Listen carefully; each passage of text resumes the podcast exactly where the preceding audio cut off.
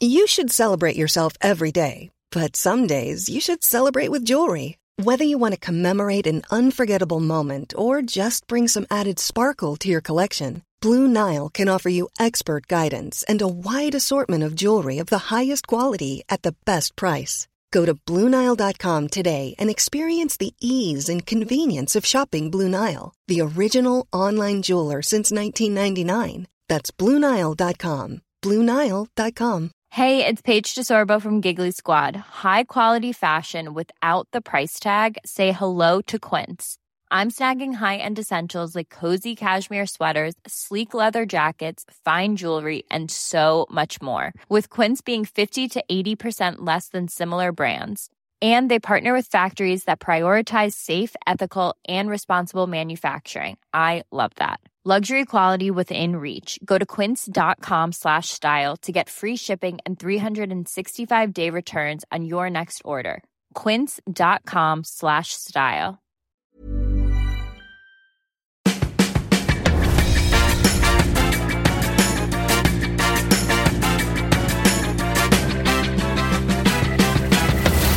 Tvillingpodden! Hallå!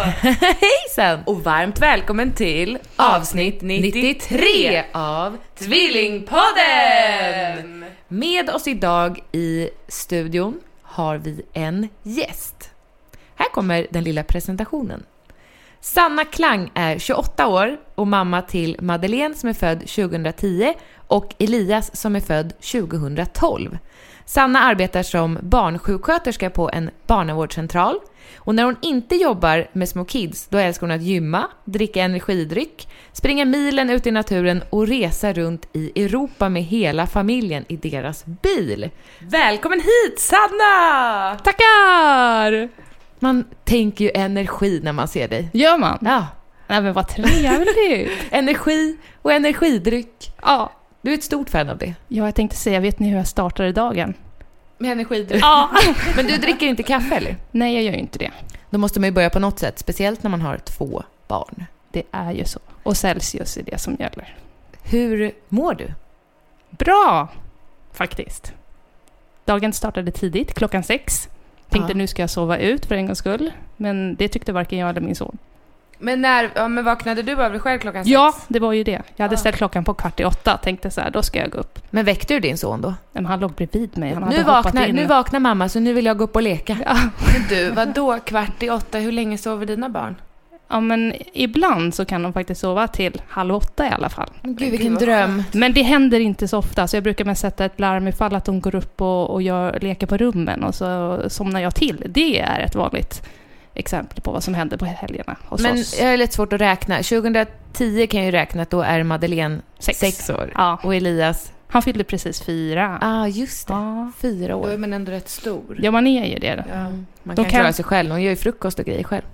Eh, nej. Laga middag. ja. nej, men Handla de, själv också. de kan ju faktiskt eh, framförallt leka själva. Så när de vaknar där på morgonen så kan vi ändå säga att det är inte frukost förrän klockan nio. Gå in och lek på era rum. Gud vad bra. Ja, får man i alla fall- sova lite till. Men vi tänkte att vi tar oss direkt tillbaka till din första graviditet. Ja, Hur var den? jag satt faktiskt och tänkte på det här i veckan efter att vi hade smsat. Och jag tror att den var ganska bra. Alltså det var första trimestern där man mår illa och är allmänt trött, somnar ståendes, typ sådär. Eh, men efter det hade jag väldigt lätt faktiskt. Om man jämför med andra förloss eller andra graviditeten. Den var lite värre. Kan inte du berätta om när du plussade första gången? Ja, det var en tidig morgon och eh, jag hade väl det på känn skulle jag väl säga. Eh, båda graviditeterna har jag faktiskt känt redan väldigt, väldigt tidigt att så här, oj, nu är det någonting. Men Sanna, Hur kändes nej, det? Sanna, Ja, du kände ju. Det här har jag hört dig berätta. ja, Sanna är ju en vän till oss kan vi ju säga. För det kommer ju smyga sig in här, att vi vet ju en del saker om Sanna. vet Men du kände ju när ägget blev ja, men jag, befruktat. alltså, jag, jag har ju hört att det inte är möjligt, men Nej. med båda barnen så har jag känt så tidigt som att nu kan inte jag ta ett eh, test, för att det är för tidigt, det kommer inte visa någonting. Men jag tror att jag är gravid. Men båda hur kände, gångerna. Hur kände Det du har, det? det har um, svidit till kan man säga, ilat till i magen flera gånger, alltså regelbundet, under typ en dag skulle jag säga.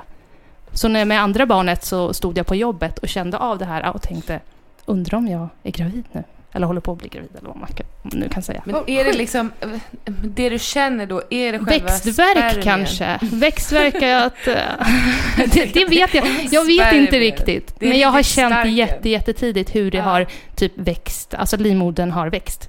Eller att det har ilat till. Ja, du tänker att hon känner spermiehuvudet åka in i ägget. Exakt. Ja, det är nog exakt där. Jag tänkte faktiskt också det. Ja, men sen när... Jag hade i alla fall köpt hem ett test, eller två till och med. Eh, och tänkte jag tar det här tidigt på morgonen, för det har man ju läst att eh, det är första kisset som gäller om man ska eh, kolla tidigt. Och den visade ju plus, så jag hade ju rätt. Tänkte nu ska jag överraska min man tidigt på morgonen. Problemet är ju bara att min man är extremt morgontrött och ganska ilsken på morgonen innan han har fått kaffe i sig. Så det var ingen hit. Han bara tittade på mig och bara... "Eh." Hur sa du då? Jag, jag kom med den där lilla stickan, eh, började knuffa på honom och säga älskling, vakna, jag har en sak att visa. Och så hade jag den där stickan, så sa jag du ska bli pappa. Och han tittade på mig som jag vore dum i huvudet och typ la sig ner och somnade om. Nej! Jag vet! Vad gjorde du då? Jag blev jätteledsen. Ja, det är klart. Och tänkte sen att, ja ja, men sen när han vaknade till och fick sitt kaffe, det, det är ju så här, jag borde ju ha vetat bättre. Jag har ju känt honom sen jag var 16 år gammal. Eh, och jag vet ju att han inte, det går inte att prata med honom innan han fått kaffe i sig. Så det var en dum idé. Men jag kan, kunde inte hålla mig, för jag var ju själv så himla lycklig.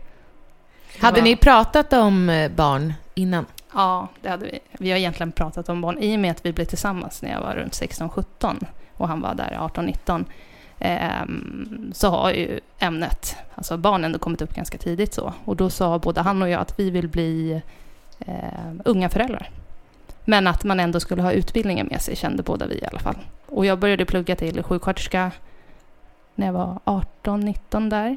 Ganska snabbt inpå ändå. Jag hann bara jobba ett halvår och sen efter studenten och sen började jag plugga. Men eh, jag ville ju gå klart. Och sen när jag hade sista terminen kvar, då slutade jag med p-piller. Mm. Ja, så det kom inte som en chock att du var gravid? Nej, utan det eh, var... nej, det var bara det att det var ju typ så första försöket. Ah. Och så började jag sitta och räkna mig till så här, hinner jag bli klar? Tänkte jag, ja, ja, februari blir det. Eh, så, och jag slutade då i januari var det ju tänkt, mitten på januari skulle jag vara klar. Gud. Ja, och sen var vi på ett tidigt ultraljud för jag visste inte exakt vilken vecka jag var i. Eh, I och med att jag precis hade slutat med p-pillerna och mensen knappt hade kommit tillbaka så vart jag ju gravid där, så jag hade ingen aning. Och så kommer hon, ja ah, du är i vecka 13 plus 4 och jag trodde att jag var kanske i 10 och 11. Så när vi går därifrån så har jag en så himla rolig attityd att jag säger till Patrik, jag bara, fast hon har ju fel. Vi är ju typ i vecka 11. Och han tittar på mig, vi har precis varit på ultraljud Sanna. Eh, de har räknat sig det till att det är så 13 plus 4. Och då började jag bli, få panik och tänka att shit, eh, var befinner jag mig studiemässigt nu då? Bara, Bra, det är typ samma vecka som jag ska ha examen. Men han du bli klar? Ja. Vad sjukt Jag ändå. satt i vecka 39 och skrev sista tentan. Åh gud. Här klarar man inte ens av att göra tentor ogravid. Nej, och inte ens att sitta på en buss i vecka 39, eller så, men jag var aldrig i vecka 39. Men, eh, men ja. Ja, nej men Ja. vi hade vår sista så här brosch, vad säger man? Eh, när alla fick sina broscher och så skulle man ju gå på sån där middag. Det skippade jag, för att det var typ mitt BF-datum. Så jag kände mig ganska trött. faktiskt. Bra jobbat. Ah, tack. Men vad hade du för tankar under din graviditet för den kommande förlossningen?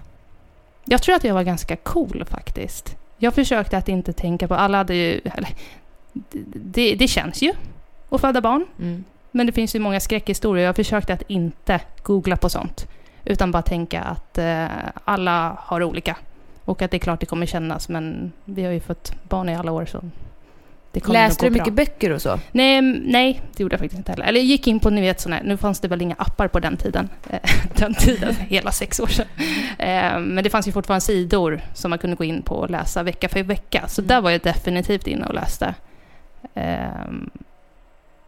Var det mer egentligen?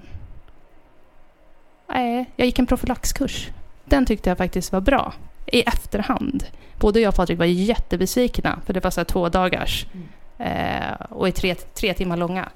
Och det var så här att första mötet, i tre timmar så skulle vi diskutera hur, alltså få upp bilden av en citron och känna doften av den. Det var typ två timmar av den. Och sen steg två var att ta en penna och försöka hitta kraft och bara slå sönder den. Det var steg två. Och sen på slutet bara, nu ska vi diskutera hur ni ska andas när ni föder barn. Och det var ju det vi var ute efter, att veta hur man skulle Ja. göra. Så Mm, att, det låter eh, som ni hamnar på fel kurs. Ja, och ändå... ja, Samurajkursen, dörren till vänster. nej, men det där sista, den sista halvtimman där vi faktiskt fick pröva oss på att andas och hur tekniken sådär, eh, hur man skulle tänka, eh, den var ju jätte, jättegivande och det var ju bara det jag använde mig av sen under förlossningen. Ja, men det låter som att det kanske var så här mycket tankens kraft, att det var det de ville fokusera på. Ja, jag tror det. Bara upp, tänk dig en citron. Ja. Känn doften av citronen. Det går ju ganska snabbt tänker jag. Ja, Ja, tänkte också det. Men det var ändå en timmas arbete Ja. bakom det. ja. Jag får Mm, panik på kursen. där. Ja, så vi var inte så nöjda med det. Move on! Hur startade den första förlossningen? Med verkar. Jag hade gått över, jag var inne på fjärde dagen. Eh, och på tidig morgon där vid 3-4 så började jag känna av att, eh, inte att det gjorde jätteont, men att det var regelbundet. Eh, så då väckte jag Patrik och sa att eh, du får inte åka till jobbet idag. Och han bara, är det dags? Och så sa jag, jag vet inte, men ja, det kan vara så. Så han ringde till jobbet och sa att eh, nej, vi ska nog kanske få barn här idag, eh, så jag kommer inte. Eh, och sen tilltog egentligen det. Så runt nio tiden hade jag ganska ont, men då var det kanske fem minuter, fem, sex minuter mellan verkarna. Men då ringde jag i alla fall till förlossningen. Och de sa, ja det som de säger typ att till alla, ta Alvedon och lägg dig i badet. Så gjorde jag det. Och sen var det bara värre och värre, så vid elva tiden så ringde vi in och då var vi välkomna. Och Patrik var jättenervös och jag lovar, bilen bara flög fram. Jag tror inte han har kört så fort någonsin. Hade du ont då? Ja, jätteont. Och jag tror att jag var mycket, ganska rädd också. För när jag kommer in så tar de ändå CTG eh, och, och upptäcker att eh, bebisarna, som Madeleine, har jätte, jättehög puls. Eh, så de är tvungna att ta in läkaren som får göra en bedömning. Och det var nog mycket för att jag hade ganska hög puls också. Eh, för jag gick in och kollade lite hur blodtrycket låg, så jag hittade papperna igår. Tänkte jag skulle fräscha upp minnet bara inför idag. Och då hade jag ganska högt blodtryck. För att vara mig så var det högt. Eh, Vad var du Hon var eh, nog stressad. nervös över? Jag vet inte. Jag trodde bara var att nu är det dags, äntligen. Man har sett fram emot den här dagen och så vet man inte hur det kommer att bli. Kommer det bli värre än så här? Hur kommer jag känna? Eh, kommer jag bli hemskickad? Mm. Och jag var ändå bara öppen två centimeter när jag kom och det är ju ganska många som har blivit hemskickade på det. Men de gjorde inte det. Säkert för att jag var stressad och att hon var stressad.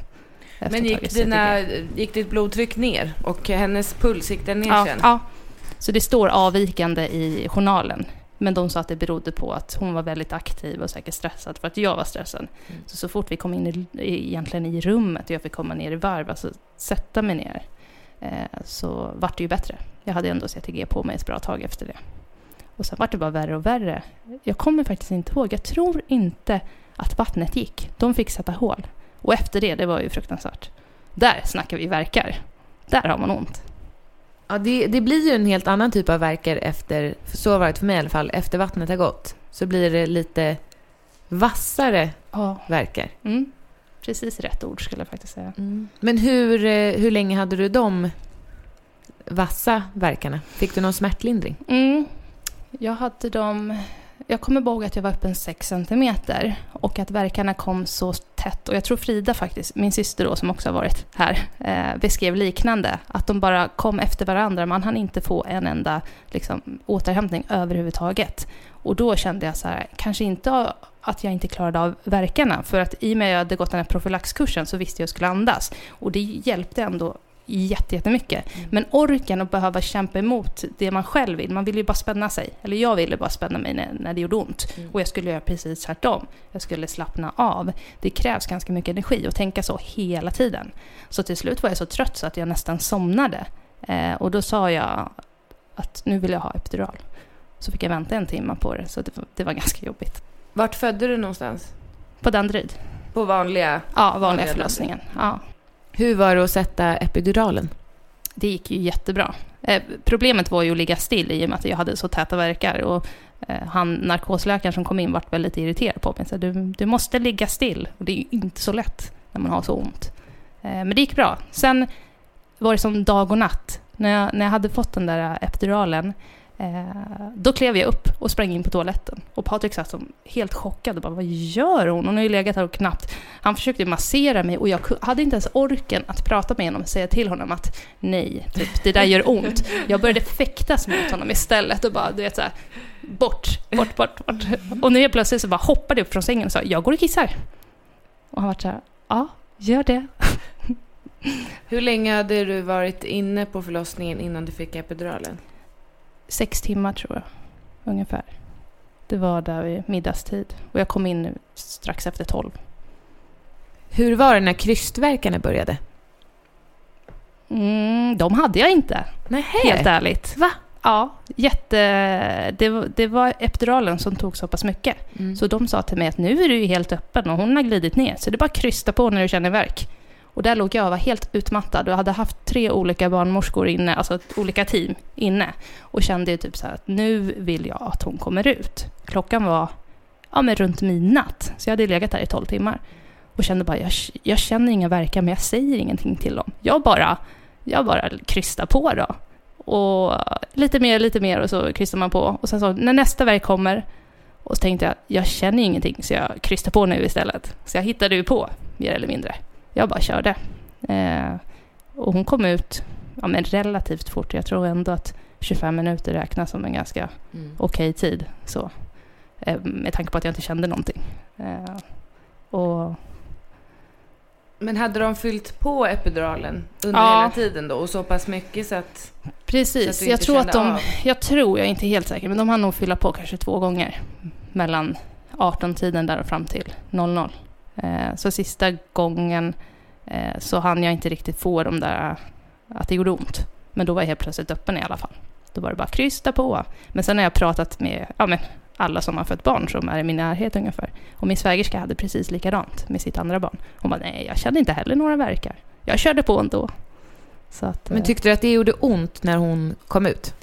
Ja, men det här är ring of fire kan man ju säga att är det något jag minns idag så är det ju det. Mm. Att från ändå vid krystandet kanske inte sagt så mycket utan bara, bara kämpa på. När man kände det, då kan jag säga att då vrålades det ganska högt. Men det varade ju inte länge heller. Det var ju några sekunder och sen tryckte man på och sen var hon ute. Mm. Eh, men det roliga var att när hon väl kom ut, ungefär fem minuter senare, så hör jag samma vrål från i korridoren, alltså rummet längre bort. Och sen hör man ett skrik. Så ah. att, eh, då kände jag, okej, okay, jag var inte ensam här med att känna att det gjorde ont, så hon upplevde väl samma sak. Och sen ah. så hörde man att bebisen kom ju. Så att det var ju bara en kryst bort, om man säger så. Hur var det när du fick upp Madeleine på bröstet? Chockad, jättechockad. För att jag visste inte hur nära det var. När jag kände den här smärtan och sen kom hon ut. Och sen låg hon där och tänkte, är jag klar nu? Okej. Okay. Och sen såg man bara en bebis som var lite halvkladdig mörkt hår. Eh, och sen hade ju vi tagit reda på innan, jag hade en sån stark känsla av att det var en flicka vi väntade. Så jag kände att eh, jag måste bara kolla om det här stämmer. Det spelar ingen roll, men bara den här känslan av att jag är helt, jag är helt säker på att det är det. Mm. Och så var det det. Så att vi visste ju att det, det högst troligen skulle vara en flicka. Och sen när hon lades där så var det ju inte så att någon tog upp henne. Så att det sa jag till om att så här, okej okay, men vad blev det då? Jaha, ska vi kolla det kanske? Så lyfte de upp henne och det var ju en flicka då. då. Eh, så det minns jag att det var ingen som kollade. Hur upplevde du eh, alltså smärtan i kroppen direkt efter hon hade kommit ut? Mm, det värsta var ju borta måste jag säga. Man var ju jättemör och jag kunde faktiskt inte kissa efteråt så de var tvungna att tappa mig. Och sen så fick jag en kateter efteråt. Eh, och eh, det var ju ganska skönt där var man faktiskt inte tvungen att tänka till själv, utan man kissade när man kissade. Det var ju det var ingenting man kände av. Så det var ganska bekväm att ha. Hur länge hade du kvar den? Fyra, fem dagar. Fyra mm. dagar tror jag. Mm. Men problemet var att jag tror tredje dagen så sa jag till om att jag tycker ni ska dra ut den här nu. För jag börjar känna av att det sticker till. Så att jag tror att jag kanske kommer få en urinvägsinfektion om ni låter den sitta mm. kvar. Och den barnmorskan vägrade ge med sig. Och jag sa att men snälla, kan vi inte bara dra ut den? Jag kommer få en urinvägsinfektion. Nej, det är emot våra regler. Vi gör inte det. Vi gör det imorgon bitti.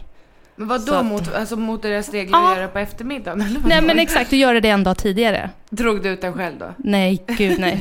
Fast det hade jag kanske klarat om jag hade hittat någon liten spruta och så här, bara kuffat ut vattnet från den där. Eh, men nej, det gjorde jag inte. Men eh, det vart ju en urinvägsinfektion efteråt också. Ja, så det var ju rätt. sjukt irriterande. Mm. Ja, Så de, jag fick tog åka inte ut det? Nej, de tog ut den dagen efter och sen så åkte vi hem. Jag tror det var samma dygn eller kanske på morgonen dygnet efter. Jag hade en jättedålig eftervård kan jag ju nämna också. Eh, sen fick ju vi åka tillbaka dygnet efter att vi hade kommit hem för att jag hade ju en urinvägsinfektion. Så att det var ju gynakuten. Och vilken oskön kombination. Alltså nyförlöst med urinvägsinfektion. Det är Ja. jobbigt som Du fick väl sy också? Ja, Ganska mycket. Ja, eh, jag tror eh, inre var nästan värre. Alltså där, där står det i journalen, flertalet, eh, att de hade sy- sytt flera gånger invändigt. Mm. Och sen yttre var det inte lika, lika mycket. Eh, Så man var ju ganska mör där nere från början. Och sen kommer man till gynakuten och de ska göra en gynekologisk undersökning. Och det kan vara den snyggaste doktorn jag någonsin sett. Även idag, om man tänker. Så det var ju så sjukt pinsamt. Han bara, ja... ehm, här ser man att de har sytt, typ. Jättepinsamt. Äsch. Jag kan inte skämmas Men han lite gjorde idag. en gynekologisk undersökning Ja. för att konstatera urinvägsinfektion? Jag vet Eller för inte. att det inte var något annat säkert? Jag tror det, att de ville se att det inte var någonting annat. Och sen fick man ju kissa där på en sticka och, och så såg man att det var urinvägsinfektion. Eh, Bl- ja. Blev du sövd när de sydde dig? nej, bara Xylocain tror jag. De bara hade någon gel där nere. Och det upplevde jag att det kändes ju inte direkt, faktiskt. Blev förlossningen som du hade tänkt dig? Ja, jag tror att själva förlossningen, när jag tänker tillbaka på förlossningen så ser jag ingenting avvikande så. Utan ja, den var så lång som det brukar vara generellt för en förstföderska. Eh, sen smärtmässigt så går det inte riktigt att jämföra med någon annan. Men där har jag egentligen ingenting negativt att säga så, utan jag, jag tycker att den var bra. Och sen hann vi ju träffa tre olika team och det är klart att något team kanske inte var lika bra som det andra var. Eh, sista teamet var kanske inte lika bra så. Men, eh, men det gick ju bra, skulle jag säga. Vi mådde ju ändå bra båda två efteråt. Men du nämnde något om att eftervården inte var så bra. Nej, Vad menar du då? det var mest det att, eh, att vi hamnade inte på patienthotellet för det var fullt. Och det kanske var bra så här efterhand med tanke på att jag fick kateter och allt sånt där. Eh, Och amningen kom definitivt inte igång. Hon vart bara gulare och gulare och eh, jag vet inte hur många barnmorskor vi riktigt träffade men det känns som att det var 10-15 stycken ungefär. Vi var inne i fem dagar. Ehm, Och alla sa olika. Och det var inte så att de sa vad bra att du har testat den här ställningen, ska vi testa kanske göra så här istället? Utan de kom in och sa nu gör du helt fel, så det ska du inte göra. Och då hade kollegan innan gett det tipset då, då. Och så tyckte jag att det var hela tiden. Ehm, Det var en bra barnmorska, kommer jag ihåg, på slutet. Och henne fick jag även träffa sen på gynakuten. Mm. Så hon tog emot mig och det kändes ju väldigt bra. Ehm, Så, nej men på slutet där, femte dagen ville vi bara hem. Hade amningen kommit igång då? Nej, Nej, den gjorde inte det? nej, den kom inte igång. Ehm, och sen har jag min svärmor, hon är ju BVC-sköterska sedan flera år tillbaka. Så att hon kom hem till oss, jag undrar om det var samma dygn vi kom hem eller dygnet efter. För Madeleine hon bara skrek, skrek, skrek, skrek. Och vi bara okej, det är kolikbarn vi har. Ja, vad roligt. Ehm, och hon sa nej, hon är bara hungrig. Så hon gav henne en flaska ersättning, så vart hon världens lugnaste. Men fick hon ersättning på, på förlossningen? Ja. Eftersom att amningen inte kom igång? Precis. Så de koppmatade henne och sen försökte jag amma däremellan. Men hon fick aldrig till något grepp. Det var det som var problemet. Eh, och man kunde se hur Madeleine låg vid bröstet och typ gapade. Och bara tänkte så här, ja men ge mig maten då. Mm. Istället för att, ja men du måste ju faktiskt anstränga dig. Och det kan ju vara att hon var lite slö så. Det är inte ovanligt att de är det. Och så var hon gul på det också. Så att de var Ja, de blev att- ännu tröttare och tröttare och tröttare. Exakt, men hon behövde aldrig ljusbehandlas eller så. Hon hade Nej. inte så höga vä- värden. Eh, men framförallt koppmatning då, Mm. extra, extra ersättning. Och sen försökte vi så gott det gick efteråt. Jag försökte amma, men, eh, men eh, det gick ju inte. Och i och med att jag hade ont också. Helt plötsligt så fick jag ju jätteont av att sitta ner. Jag kunde typ inte gå på toaletten, alltså sitta, huka. Då var det som att något bara låste sig. Det var kramp, fick jag. I underlivet? Ja, ja. och jag förstod inte vad det var. Eh, och då var det min svärmor, i och med att hon jobbar på en barnavårdscentral och som sitter ihop med mödravård. Och det var där jag hade gått. Eh, så pratade hon med en av gynekologerna. Så fick jag komma dit på en undersökning där. Vad skönt att du har henne. Mm. Det var jätte, jätteskönt under den här tiden. Ja. Verkligen. Men vad, vad, vad sa de på den här undersökningen? Han, den här gynekologen var jättebra. Han undersökte mig och sa att jag tror att du har fått en infektion i livmodern. Men samtidigt så tryckte han på livmodern och frågade, gör det här ont? Och då sa jag, nej det gör inte ont. Och då sa han, det talar lite emot att det skulle vara en infektion, för du skulle skrika och typ flyga upp från stolen nu, om det hade varit det. Så de tog en odling och sen skrev han ändå ut antibiotika till mig, lite så här förebyggande. Mm. Så jag började att ta det. Och sen några dagar senare så blev det ingen förbättring alls. Ehm, och då kom jag tillbaka. Och då hade han fått svar från odlingen som ändå visade på att det var någon slags bakterie. Så. Mm. Och så undersökte han mig igen och skrivit ut ett annat antibiotika. För då tänkte han, jaha men det här kanske inte biter på dig, då får du prova en annan sort. Ehm, och så provade jag det. Och det funkade inte. Och så, så där höll jag på i alltså, över en månad. Jag tror jag kanske åt tre, fyra stycken olika antibiotika. Till Jag slut, tänker att du åt ju också antibiotika för, för urinvägsinfektionen väl? ja, Ja. jag tror han slutade med den kanske innan jag uppsökte Mm. läkaren angående det här äh, krampliknande. Eh, nej, så att till slut kände jag, i och med att jag är sjuksköterska också och har lite koll på just antibiotika och resistens och sådär, så kände jag att nu vill inte jag stoppa i mig mer antibiotika. Nu When you're ready to pop the question, the last thing you want to do is second guess the ring. At Bluenile.com, you can design a one of a kind ring with the ease and convenience of shopping online. Choose your diamond and setting. When you find the one, you'll get it delivered right to your door. Go to Bluenile.com and use promo code LISTEN to get $50 off your purchase of $500 or more. That's code LISTEN at Bluenile.com for $50 off your purchase. Bluenile.com code LISTEN. Hiring for your small business? If you're not looking for professionals on LinkedIn, you're looking in the wrong place. That's like looking for your car keys in a fish tank. LinkedIn helps you hire professionals you can't find anywhere else, even those who aren't actively searching for a new job but might be open to the perfect role. In a given month, over 70% of LinkedIn users don't even visit other leading job sites. So start looking in the right place. With LinkedIn, you can hire professionals like a professional. Post your free job on linkedin.com slash people today. Hi, I'm Daniel, founder of Pretty Litter. Did you know cats tend to hide symptoms of sickness and pain? I learned this the hard way after losing my cat, Gingy. So I created Pretty Litter, a health monitoring litter that helps detect early signs of illness by changing colors, saving you money and potentially your cat's life. Pretty Litter is veterinarian developed, and it's the easiest way to keep tabs on your fur baby's health right at home. Go to prettylitter.com and use code ACAST for 20% off your first order and a free cat toy. Terms and conditions apply. See site for details. Nu måste jag i så fall få komma till någon annan som undersöker mig. Eh, Så då fick jag en annan gynekolog. Och hon sa direkt att ja men här ser jag någonting som kan vara lite avvikande. Och så rörde hon där och jag skrek. Då snackar vi om att jag flög upp i stolen och skrek. Eh, Så att det var ärrvävnad som hade bildats precis där de hade sytt mig. Så det var precis i mynningen kan man säga. Och då sa hon att ja, det här behöver man ju operera bort om du inte vill ha kvar den här. Då sa jag nej, det vill jag ju inte. Det är ju jätte, jätteont. Det är som en sån här liten hudflik kan man säga, Mm. som, som hade bildats där. Eh, så då skickade de remiss till Danderyd.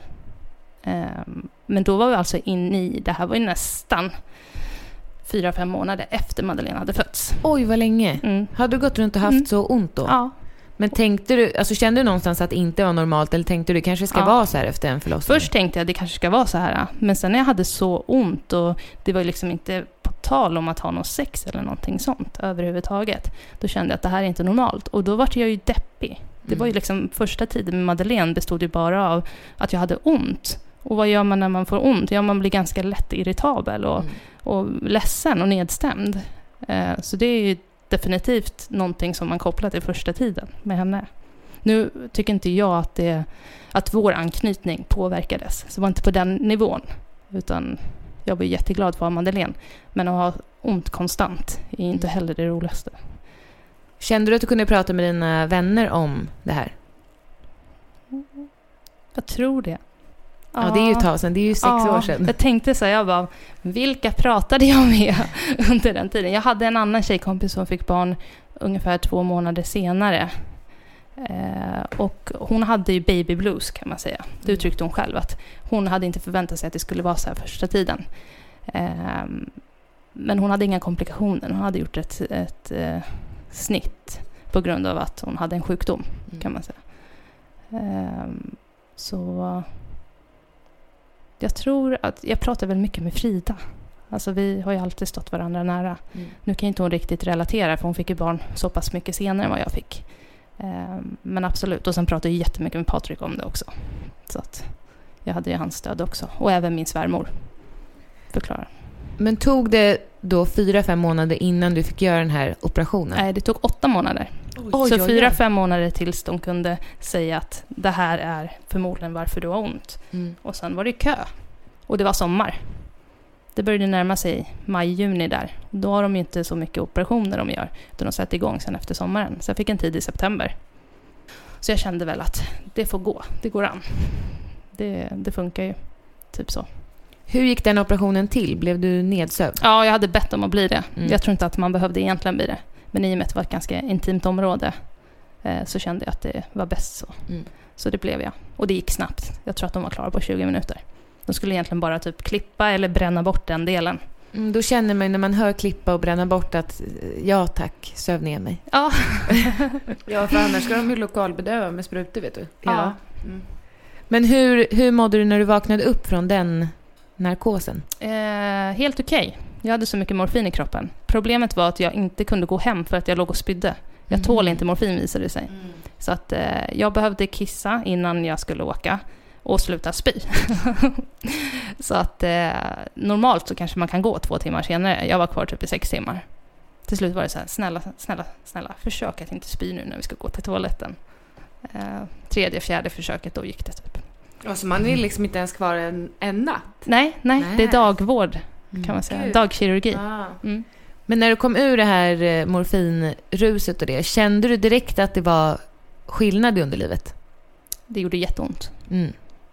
Lite så brännande Mm. känsla faktiskt.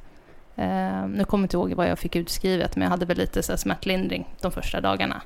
Och sen så gick det över. Men framförallt kan man ju säga, några veckor senare så var det jättestor skillnad.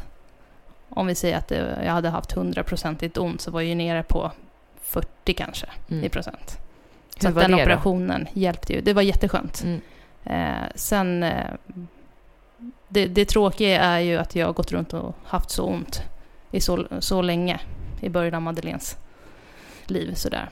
Eh, men det var ju skönt att jag fick operationen så att eh, de kunde ta bort det och framförallt att smärtan minskade. Men den var inte helt borta för jag hade ärrvävnad långt in också. I och med Ja, att jag de inte hade syntes. sett eller? Eh, Det är ju svårt, precis. Ja. Det var egentligen, de trodde, det, där satt ju den största smärtan. Men sen visade det sig att det satt, var ju ärrvävnad från att de hade sytt mig längre in, inre sådär. Ehm, så att det är ju det som gör att jag aldrig riktigt kan bli hundraprocentigt bra igen, Ja, det enligt kan man inte göra överläkaren. någonting åt. Nej, jag gjorde en återkontroll sen när jag väntade Elias. Ungefär två år senare, fast det var ett år, ungefär strax över ett år efter att jag hade gjort operationen. Och sa att jag fortfarande besvärades av att det, det spänner till och gör ont. Och då förklarade han att ja, men det beror på ärrvävnad som du har på ena sidan här. Eh, och ska du föda vaginalt igen så kan inte jag garantera att det inte kommer bli värre. Mm. Han sa att det kan bli bättre men högst troligen blir det inte bättre utan sämre. Och det var inte jag beredd på. Att det, det vill ju inte jag. Så att det var ganska lätt att få ett kejsarsnitt faktiskt ur medicinsk synpunkt.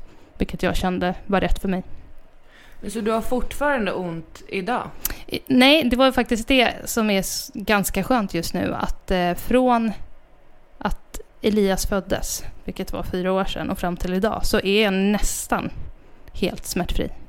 Det är i, viss, det är i vissa fall, framförallt när man har sex då, då, så man kan känna av det. Patrik är lite otålig. Men jag undrar hur det här påverkat dig i vardagen. Jättemycket i början i och med att jag hade konstant ont. Alltså dagligen hade jag ont fram till operationen. Och sen efteråt så kunde jag känna lite då och då. Eh, det påverkade ju sexlivet jättemycket. på ett negativt sätt. Mm. Absolut. Men sen är det som att kroppen ändå har hunnit återhämta sig efteråt. Och eh, nu känner jag av det väldigt, väldigt sällan istället. Hur påverkade det relationen? Jag tänker att sexlivet inte fungerade. Det påverkade nog båda oss två. Mest mig som hade ont då, då. Mm. men också Patrik som inte visste vad han kunde göra och inte göra. Mm. Sådär. Ehm, men eh, ändå inte så farligt, skulle jag säga. Men fick ni någon hjälp med det? Alltså jag tänker att man så här, borde få någon form av stöd eller så här... Förstår du? Någon hjälp? Någon hjälp? Sa, tänker du samtal eller vad tänker Ja, du? ja. men alltså så här, tips och råd eller jag tycker att Ja. det låter jättejobbigt att man ska ha sådär ont under så lång tid. Mm. Vi efterfrågade nog ingen sån hjälp. Nej. Eh, men säkert något vi hade kunnat få om vi hade pratat med mödravården eller... Det som är svårt, tycker jag, rent generellt i Sverige är att veta vart man ska gå med olika saker. Ja, Bara, här har jag problem med det, vart ska jag vända mig? Ja. Och det märker jag även i mitt, alltså när, i, i mitt jobb. Att jag får jättemycket frågor kring kvinnan och kvinnokroppen. Och den kan ju inte jag så. Det är inte, Nej. den, det är inte, det är inte min specialistutbildning. Jag kan barn, jag kan inte Nej, och sen hör man ju inte till, man hör ju bara till förlossningen ett visst antal dagar. Jag tror att det är väl en, vecka. En vecka. Och sen, jaha, är Mm. det gynakuten? Sen är det BVC. Och då, då, Ja, och där kan de inte hjälpa kvinnan. nej, exakt. Så att det är ju typ gynakuten, Mm. vårdcentralen kanske. Att man i så fall hör av sig till sin eh, barnmorska som man har haft sedan tidigare. Det är dit jag brukar hänvisa Mm. dem i så fall om det är några, inte urakut. Är det urakut, då är det gynakuten som sagt. Men eh, vi har ju pratat om det här förut, om komplikationer som du fick. Mm. Och då berättade du att du hade svårt att till exempel sitta i så här skräddar... ja, gud ja. Det, Så det jag- påverkade ditt liv mer än bara liksom sexlivet och att du Ja. hade ont. ja, Kan jag du inte berätta om det? Jag kunde inte huka mig ner alls. Jag fick ju typ stå upp eh, i duschen första tiden och kissa för att jag kunde inte sätta mig ner. Och sitta i soffan, det var liksom... Då hade jag tre kuddar under för att slippa gå ner så pass djupt. Ehm, så att eh, det var jättetufft, det skulle jag säga. Mm. Men känner du att du någonsin vill bli gravid igen? Inte föda vaginalt. Nej. Nej, Nej. jag vill inte det. Men vad har du för tips till andra som känner sig oroliga? För det är ju väldigt många som är oroliga för just det här Mm. att man ska spricka och så här. Har du något Mm. tips till dem som känner en oro? Alltså, Det bästa är ju egentligen att gå och prata på de här samtalen, Aurora-samtalen, tycker jag. För att det känns som att eh, de jag har hört som har varit där har fått jättebra stöd.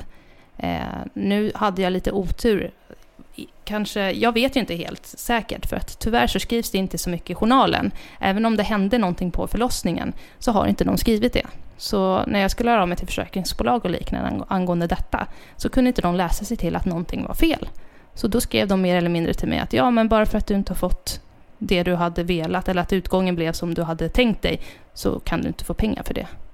Men det låter ju jättekonstigt. Man måste ju Ja. kunna få komplikationer, alltså även om de inte ser så här, oj, vi... För vad var grejen? Den här Mm. personen som... Hon, hon som sydde mig sydde mig för noggrant. Ja, Det var för mycket stygn så att Ja. det vart ärrvävnad. Det är det som eh, överläkarna har sagt efteråt. Mm. Och barnmorskan också. När jag var på återbesöket där senare då sa hon oj herregud, det här, så här mycket hade de inte behövt sy dig. Mm. Det är ju ingenting jag vet om som sagt. Nej, och det, det, jag tänker att det är också svårt att skriva i, i sina egna anteckningar. Nu har jag sytt jag sydde jäkligt mycket ska ni veta. Alltså jag sydde på. Alltså det kan man ju inte... Att, att, det blev ett, att det blev ett fel senare. Mm. Det verkar ju helt idiotiskt att Ja, man inte ska ja. kunna... Och då var det ju ändå två stycken överläkare som hade undersökt mig och skrivit i sin, sin journal vad de trodde var anledningen till det. Mm. Men det var precis som att de här försäkringsbolaget inte ens brydde sig om att läsa deras anteckningar. Utan gick- utgick bara från förlossningen. Så Ja, då borde man ju egentligen... Fast man, du visste ju inte då att det skulle bli komplikationer senare. Nej, Det- nej. Det är inte så att man sitter och bara går igenom sin journal. Gud vad dåligt. Gud vad Mm. dåligt. Ja, det där Mm. måste man kunna göra någonting åt. mm. I samhället, i Ja. politiken. Det är mycket man vill förändra, men, men just eh, alltså, sådana här skador och sånt är ju otroligt mycket som behöver jobbas med. Ja. Ja. Och som pratas ganska lite om. Mm. Ja. Då är det bra att vi lyfter upp det här i Tvillingpodden. Mm. Men eh, jag tänkte prata lite om din andra förlossning. Hur kände du när du fick ett planerat snitt? Jag var lättad. Mm. Faktiskt. Jättelättad över det.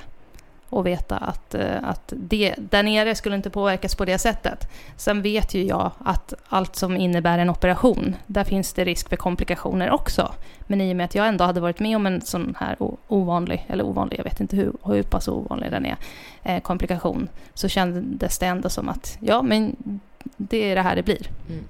Så är det bara. Eh, så att jag var väldigt glad över det. Fick du några komplikationer av snittet? Nej. Hur mådde du när, du när, när snittet utfördes? Kan du inte berätta lite om den dagen? Ja, det var ju jättekonstigt. Vi satt i bilen och hade lämnat Madeleine på förskolan och så skulle hon sova över hos min pappa, antar jag. pappa. Eh, så vi satt i bilen på väg in till Danderyd. Och jag kommer ihåg att jag sa till Patrik, ja, nej men nu åker vi in och ska träffa vårt barn då. Vad häftigt. Allt var så lugnt i förhållande till hur det hade varit andra gången när vi bara flög in. Han fick inte köra fort nu alltså? Nej, nej, nej. Och det var köer faktiskt också. Så Vad tråkigt. Ja, det gick inte snabbt, men vi var väldigt lugna båda två. Och Ja. sen kommer vi in och så var jag andra eller tredje på tur, så att det var ändå en morgontid vi hade. Så att de satte infart på mig och ja, vi läste lite tidningar och låg och väntade. Och sen när vi kom till operationsdelen så var det ju ganska många i personal där inne och alla hälsade jättetrevligt. Men då blev man ju lite nervös. Alltså jag har ju varit i ett operations, alltså ett rum Mm. tidigare eh, i samband med utbildningen som jag har gått. Eh, men nu var jag helt plötsligt patienten. Det var ju det som var jätte, jätteläskigt. Men de var jättegulliga. Och jag, Fick du liksom gå själv till sängen och lägga? Eller är Ja. det så här att de Ja. lyfter över? Nej, Nej, det är inte gå- som på TV.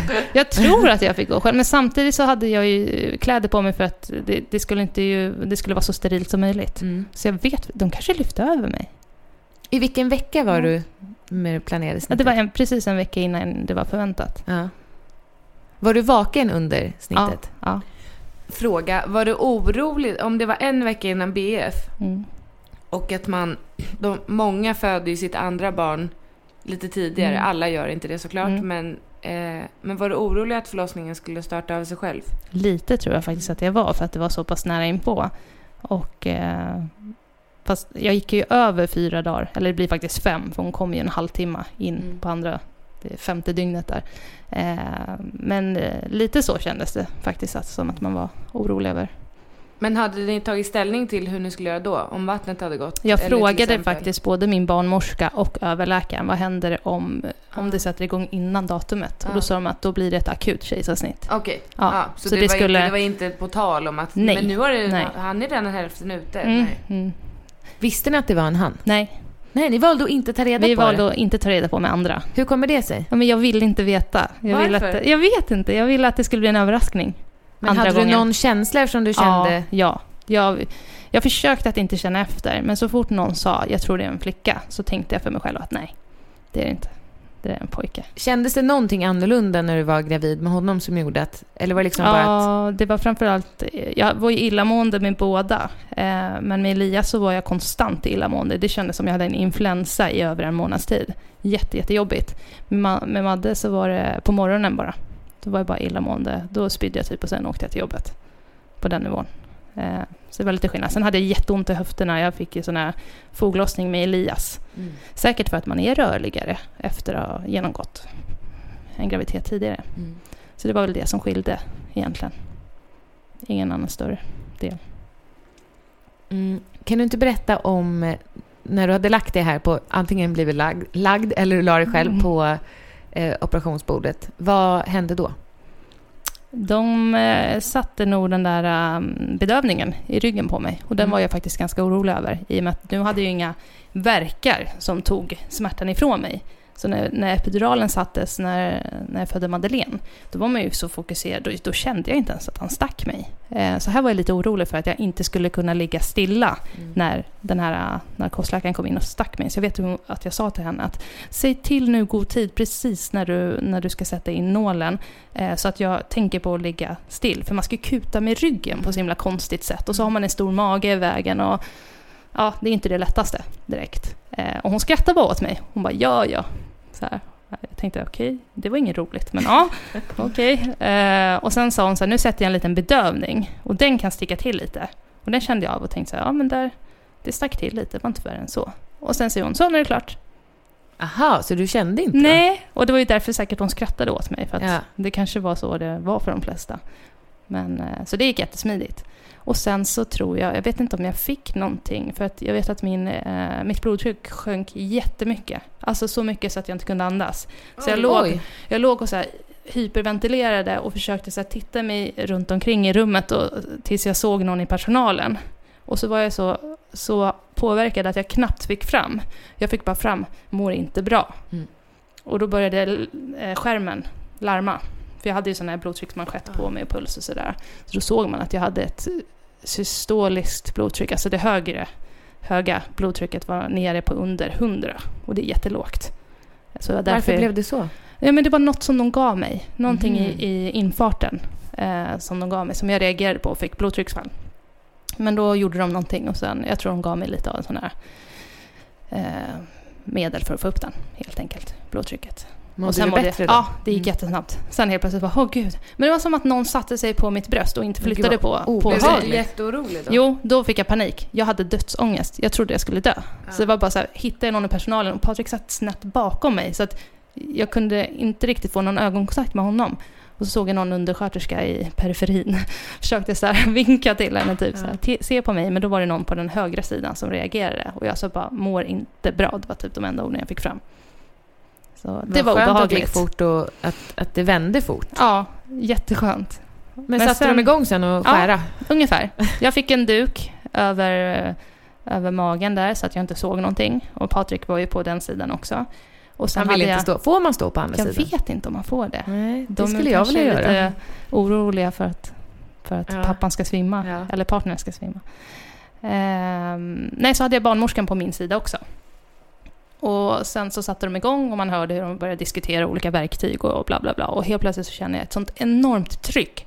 Ja, men lite som att någon satte sig på, på mig igen. Men så långt ner så att mina reben blev påverkade. Och så kände jag hur jag drog en djup, ett djupt andetag. Och det här ser min barnmorska, så hon böjer sig fram och tittar förbi skynket. Och bara, ja du känner så här för att de håller på att ta ut bebisen nu.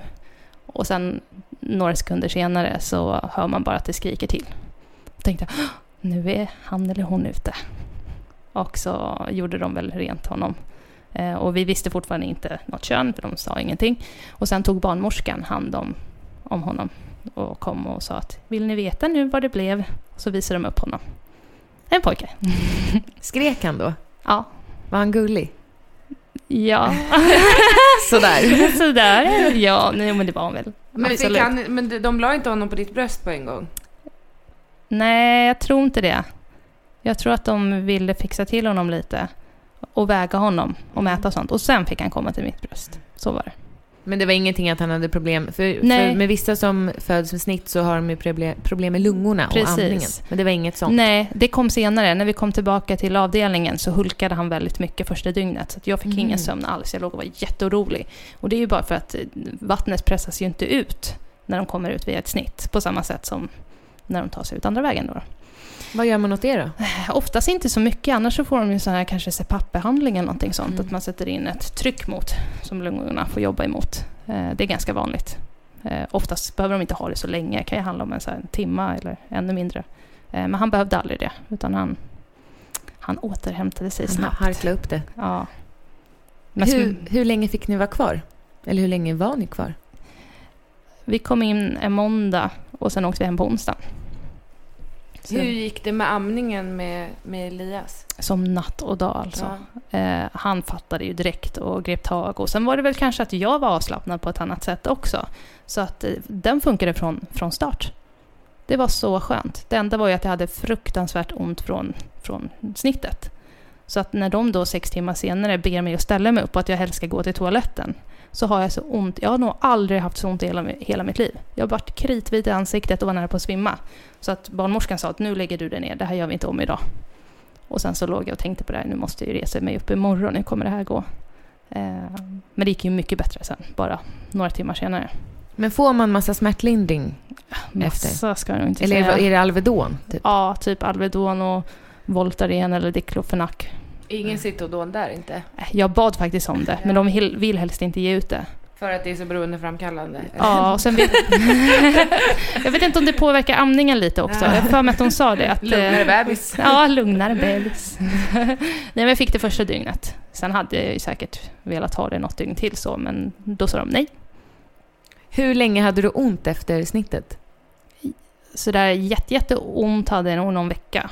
Eh, Men sen vet jag att jag kände av det ändå så här tre, fyra månader senare också. I vissa positioner så kunde jag känna hur det ila till. Och jag känner ju fortfarande, alltså skulle någon av barnen typ råka ta armbågen, vilket har hänt, då känner jag ju att så här, På snittet? Ja. Så Men- att det är en viss... Men då tänker jag, kan du tänka då att det kan ha blivit ärrvävnad på insidan? Alltså att din Nej. kropp reagerar så? Nej. Nej, eller jag tänker inte så, utan Nej. jag tror bara att det är... Så, drar, jag, drar jag på snittet nu så känner jag ju ingenting. Men skulle jag trycka hårt, då känner jag ju. Så att... Eh, mm. Men ska det vara så? Eller är det olika från person till Jag tror att det person? kan, kanske kan vara olika från Ja. person till person. Vissa upplever kanske att de inte känner av det alls. Mm. Och jag kan känna av det om det, jag får ett hårt tryck mot det, men annars ingenting. Eh, men jag är nöjd med, med eh, den förlossningen, eller vad ska Mm. man kalla det. Mm. Eh, det är jag verkligen. Då har det blivit dags för oss att runda av veckans avsnitt av Tvillingpodden. Som vi berättade i början så jobbar ju Sanna som barnsjuksköterska på en barnavårdscentral. En BVC helt enkelt. BVC-sköterska. Säger man så? Är det din titel? Ja, precis. BVC-sköterska. Men jag får ju ganska ofta på mejlen, eh, vi vet inte vilken barnmorska vi har. Eh, och liknande. Så många tror, eller när någon svarar på rummet och säger ja men vi är hos barnmorskan. Jag trodde också det Ja. eh, i början. Mm. Tills någon sa till mig att det är inte en barnmorska. Nej, precis. Barnmorskan är ju den som är specialiserad på kvinnan. Ja. Eh, Hon håller till antingen på mödravården eh, eller förlossningen Ja. eller BB. Och du har koll på barnen. Jag har koll på barnen. Upp till vilken ålder? Eh, egentligen så har jag ju vidareutbildat mig fram tills att barn inte är barn längre. Och När ju är de runt inte 18, barn då? Ja, runt 18. Alltså Va? 18. Skämtar du? Nej. Oj!